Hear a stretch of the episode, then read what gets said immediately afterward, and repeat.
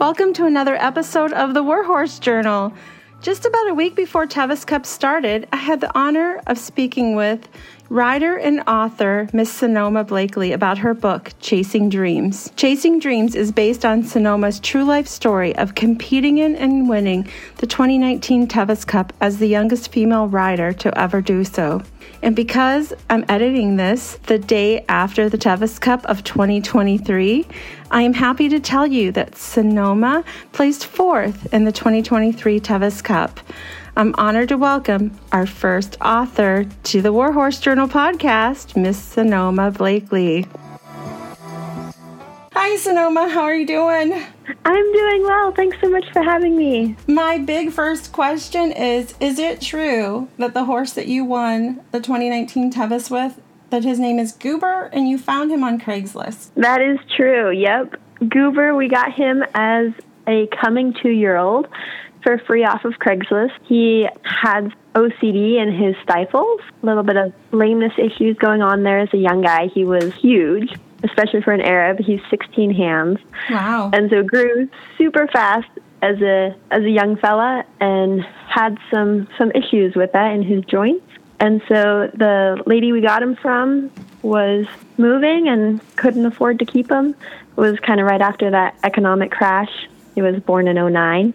Okay. And so, yeah, we got him for free and he was gorgeous, well bred. So we're like, why not take a chance on him? How did he get the name Goober? Did you give that to him or did he come with that? We gave it to him. yep. So we tried so often to give him a different name. We had a whole list of names picked out for him. His registered name is R.A. Eris Bay, and we wanted to name him Eris, but we had a mare previously that her name was Eris, the other kind of mm-hmm. Eris. And so we didn't want a duplicate name. And we tried naming him Finn. We tried naming him Brownie for a while because he was brown. we tried everything, but Goober stuck because he was always being a goober and getting mm-hmm. into obnoxious things. Goober, get out of there, you know. Stop doing that, Goober. So I love a horse with a quirky personality. I mean, I just I do. I love those weird, goobery, strange personalities. I have an Appaloosa that is very funny and odd and does fun things, and I just think they're more interesting to hang out with sometimes. That's for sure. Keeping you on your toes. Mm-hmm. Never a dull moment with those fellas. What was the idea of taking him in? Was it just that you had more room, or that he was too good of an opportunity to pass by? Um, a little bit of both. It was we had some free pasture at the time for boarding and so we were like, you know what? We got a couple years. We'll just turn him out, let him grow up, and see if he doesn't outgrow his or grow into himself. And mm-hmm. so we just got him, turned him out for a few years to just grow up. And it was one of those things that if he doesn't make an endurance horse, he's gorgeous and mm-hmm. he'll make somebody a nice partner. So, in our opinion, couldn't really go wrong getting him because if it didn't work out for us down the road, then we could always find him a good home and we wouldn't be at too much of a loss. So, yeah. And then if he did turn out, which obviously he did, then it would be it'd be a fun story. So it is a fun story. So how did you get the idea to write a book about your story? Writing has been one of those things that I've always loved. Going through school, I always enjoyed writing. I my brother and I, when we were little kids, would always sit in our treehouse and just write for for hours, odd stories, you know, whatever, mm-hmm. fiction stories stuff like that. And so I've always loved writing. And then it kind of started when I was asked to write an article for the Tevis Forum about my Tevis win. Oh. That I was writing out um, my article, and then I realized there's so many different ways I could go with it. Hmm. And I only had like 800 words or 1,000 words to put in that article. So then for myself, I just started writing out more of the story. I was like, you know what? If in 20 years I it won't be as fresh, I won't remember all the little details of winning Tevis. Mm-hmm. So I'll just write them down. So I started writing that without the objective of publishing. That was something that was very daunting on me. I didn't really want to pursue publishing at that time. And then later, a few months after I'd written out a little bit, I got a call from a film producer about my story. Mm-hmm. And so then he was talking to me about rights and film rights and all that stuff and a movie outline. And I was like, "Can you write out a movie outline for me?" So I go on Google and I'm looking up how to write a movie outline and all that stuff, and realize that I don't know what I'm doing. And so I wrote out an outline, but it turned out to be a book outline. Mm-hmm. And so then the movie thing didn't develop. Nothing really came of that. But I now had a book outline and started fleshing it out and realizing that I had enough material to write a book to make a long story out of it. And so began fleshing it out, wrote, started in 2020. It was right before COVID. I'd started on my first couple chapters and it took me a while, about a year, to my first draft to get it all to where I was happy with it, where I liked the ending. And then yeah, so that took took a long time to get there. Finished my my first draft and stuff. I was pretty insecure about it.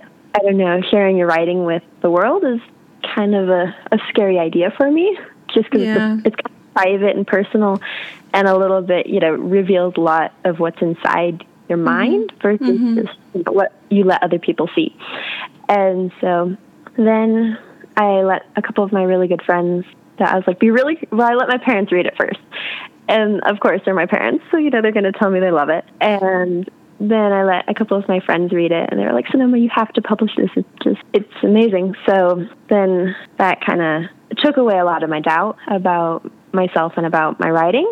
Thanks to their support, too, began looking into options towards publishing, which honestly, the publishing part took way way longer than the writing itself and then the mm-hmm. editing mm-hmm. so long and i was like oh i'd rather way, way rather go out and ride a hundred miles any day than sit on my computer and send emails to agents and all that fun stuff you know so mm-hmm was a lot, a lot of work, but mm-hmm. we're finally here. We're that's amazing, and I love your title, "Chasing Dreams." It's it's inspirational just in itself because it sparks that thought inside of title, "Chasing Dreams." Like, oh yeah, you know that's something.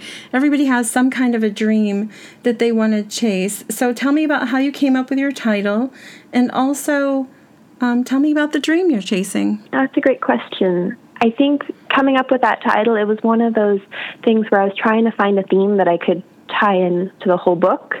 As a little girl, I was six the first time my parents went to Tevis. And I think just sitting in that stadium, I was six years old, could ride, but you know, not super well, as well as a six year old can ride, I guess. Mm-hmm. And just watching that that Haggin Cup showing and being around the Tevis atmosphere and realizing that this is what I I wanted to do someday. I really wanted to do the Tevis Cup.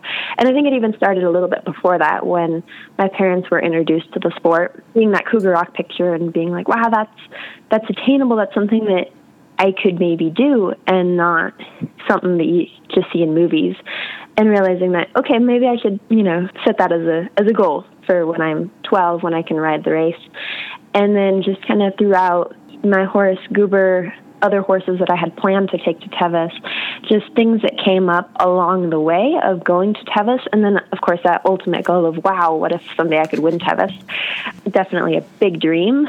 Sometimes, you know, mm-hmm. I still have to pinch myself. And it's amazing that it's one of those dreams that, you know, sometimes yeah, you're chasing it and you don't even realize you're chasing it. But mm-hmm. then as you look back in retrospect, you realize that, you know, you this is a a huge dream that you've had your entire life. Everything, or not everything that you do, but so much of it of your life is revolved around that dream. And so that there's a lot of little dreams that I've had throughout my life, you know, little little goals, but then that ultimate goal of of winning Tevis someday. Tell me, what does that journey give you? Because you you've done the Tevis before, but taking Goober from Craigslist and mm-hmm. bringing him up from barely two years old, accomplishing that with him. I mean, that whole journey. What did that mean to you? Um, no, I hundred percent agree with that. That the journey was was amazing. It was way more satisfying, especially to be able to to take a horse like Goober. People had given up on him over the years. We dealt with a lot of, of complications with him, with you know his personality, and also with some of his health issues that he had along the way. And so then Journey is really so much better, and especially that win is so much sweeter just because you know that you've changed someone or a horse's life mm-hmm. along the way that given them an opportunity that maybe they wouldn't have had. And then also just for yourself, it's that pride of, okay, someone didn't just hand this to me. I worked and fought and nail and tooth for this and blood, sweat, and mm-hmm. tears, you know? So that's definitely, yeah, something that it's more than, than just that, that winner, that one race, but it's definitely the journey that has impacted my life and I've learned so much from it. And I think, especially in my book, you know, opening up to not just the highs of endurance racing, but also there were plenty of lows. And so it's not all just fun and out riding your horse. And there is definitely a lot of, of rough things that have happened that have added to the journey. So I am going to ask you to give a brief overview of the book, but what you just said made me want to bring up a point that some days you don't feel like conditioning, or some days you don't feel like you have the energy left to go ride. And can you kind of speak to that? Is that part of, I mean, you have to work for it. This is not something that you can just take your horse and go do. You really have to prepare for this. So, were there days where you just didn't feel like conditioning, but you did it anyway? There have been been countless days that I felt that way. And you know, there's a especially getting ready for a race like Tevis when it's important that you don't miss any training rides or that you're reading your horse. And and then also the the heat training you know in Oregon we really can't compare to that California heat just because we're we're at a pretty high elevation and we live not far from the mountains so we always got a nice breeze going on. And so when it is hot out we have to really make those those rides count and so there's a lot of times, you know, maybe my friends will be heading to the pool because it's hot, and I'll be like, "Well, I gotta go, I gotta go ride, oh. I gotta go saddle up my horse and get get him ready for the canyons at Tevis." And you know, I enjoy those days, but there's every once in a while where it's like, you know, is this really, is this really worth it? Because I'm pretty sweaty here, and I don't think I, I look like the prettiest person around, you know, covered in sweat and everything. But it's it's definitely one of those things where it's been such a lifetime of dedication to the sport that I've gotten used to. I guess those days where you're you're definitely not feeling like it either. It's it's snowing or it's 100 degrees, and you're like, okay, well, it's a training day, so better go saddle up. So, although this is an equestrian themed book, I feel like your title hints at chasing dreams and like what we just said, there's there's things you have to overcome to you know stack those successes and stack those conditioning to get to where you're going. Would your book speak to a larger audience of people who maybe don't ride? I think it would. I've tried to tone it down like the horse terms oh. make them more you know accessible to everyone. So it's understandable without you know being too basic because then it'll take away from the, the endurance riders or things like that. But yeah, I've definitely tried to focus it towards an audience, I think, especially young women, um, maybe girls that are trying to figure out what they want to do in life, you know, really to pursue a passion and that it's it's attainable for everyone. You know, the little girl from Oregon that you know dreamt about things but didn't maybe think that they were possible or achievable. But um, I feel it's a well-rounded book that anyone will enjoy reading. It doesn't have to be a writer. So, Sanoma, can you give us an overview and then possibly read us a section of it? Yeah, for sure.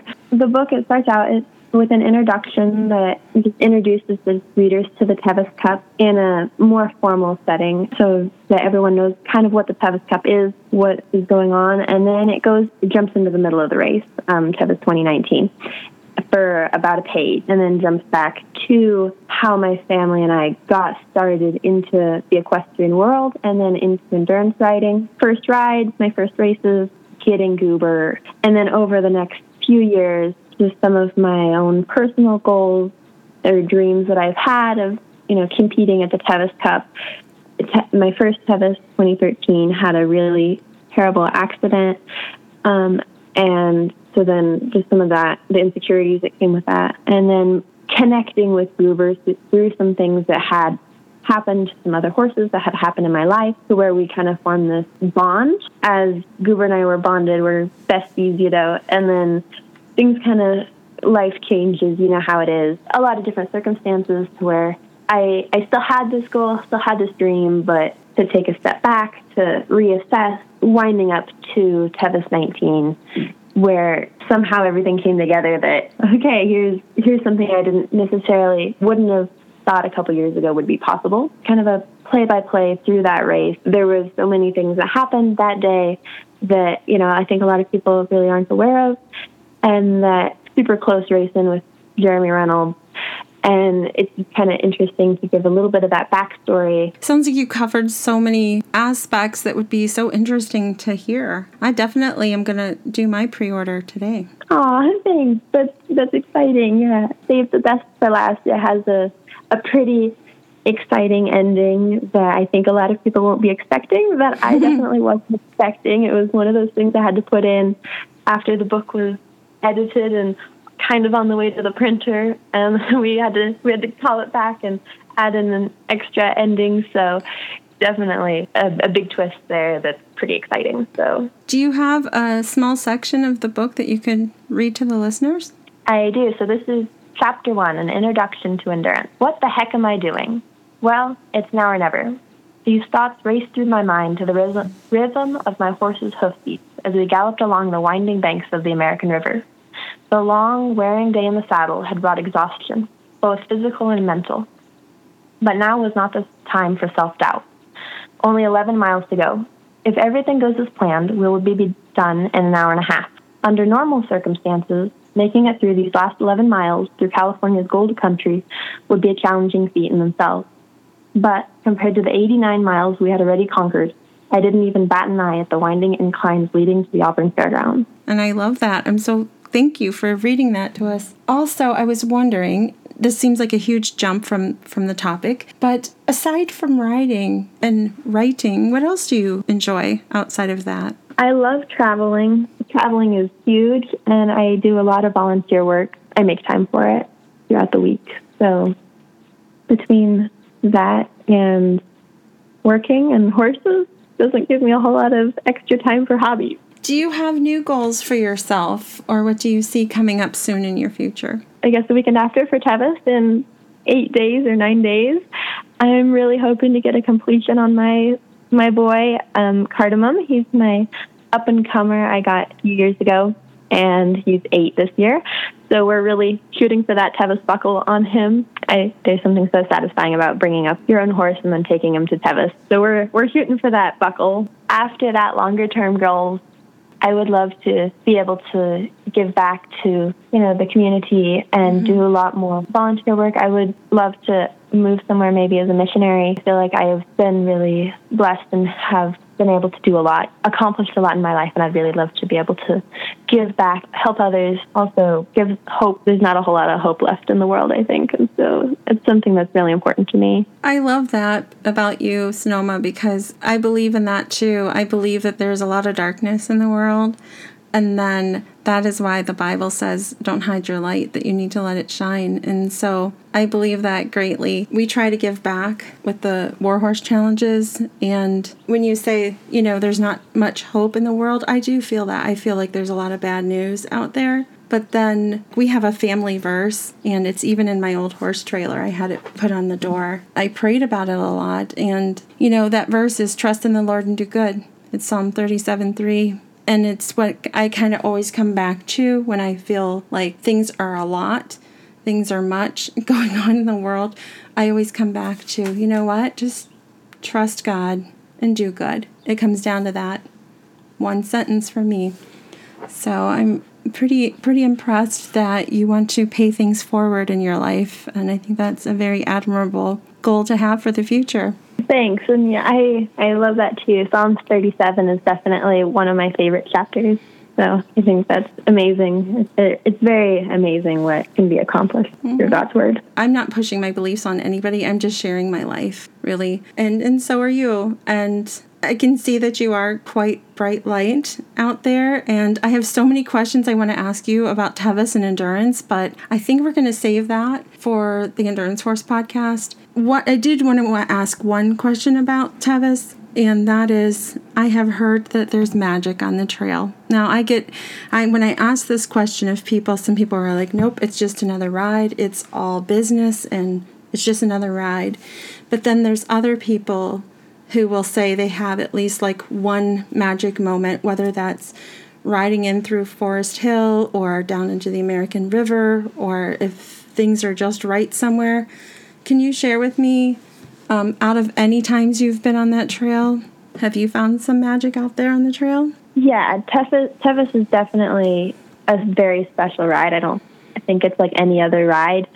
I'm I'm not sure what it is that makes Tevis so you know, magical or special. Um, but there's definitely been a lot of times where you're just you're on the trail, you're with your horse. For me, I think it was probably my first Tevis experience when I can think of like the most breathtaking experience. I was 12. I was riding my dad's horse, and he was, you know, carrying a 12 year old through Tevis used to my dad's weight. It was just kind of pretty easy ride for him that year. Mm-hmm. And we were. It was probably like three in the morning, two in the morning.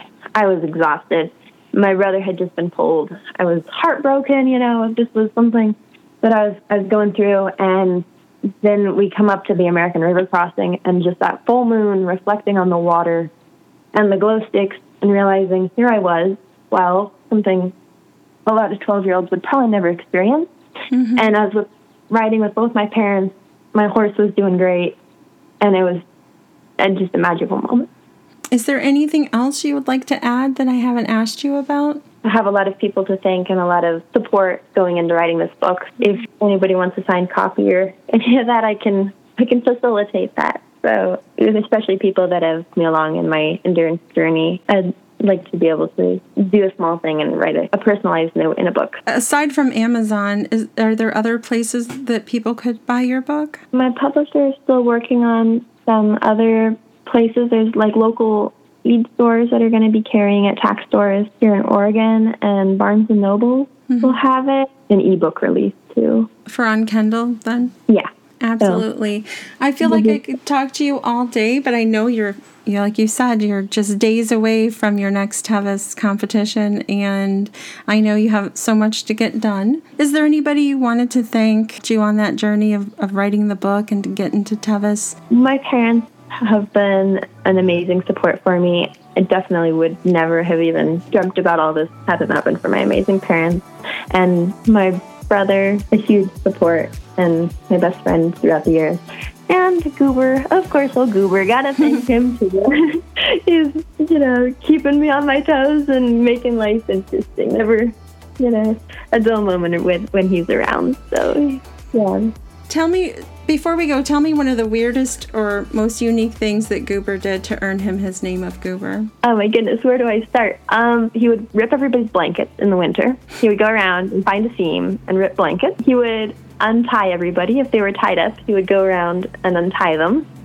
He was great with knots. He would open the gate, let everybody go running through the neighborhood. On training ride, even yesterday we were out riding him and if he gets sweaty, he doesn't like to sweat a whole lot because he gets really itchy when he's mm-hmm. sweaty. So we'll be walking and he'll just run into the trees to brush off the sweat. Just go and itch on the junipers. If we're riding him through like a sandy patch, he'll, if we are walking through the sandy patch, he wants to roll in it. So he'll just kind of stop and if nobody's on him with his saddle and everything, just start rolling in the sand and be like, I'm itchy, guys. so yeah, lots more. We have one with a personality a lot like that little Appaloosa that we have out in the field. so oh, we better not get him and Goober together. That'll yeah. just be too much. yeah, yeah, they would definitely play halter tag and probably rear up at each other and chase each other around the pasture for sure. Well, dear, you have a good time at Tevis, and I'm going to go order my book now. Thanks so much. Bye now. Bye.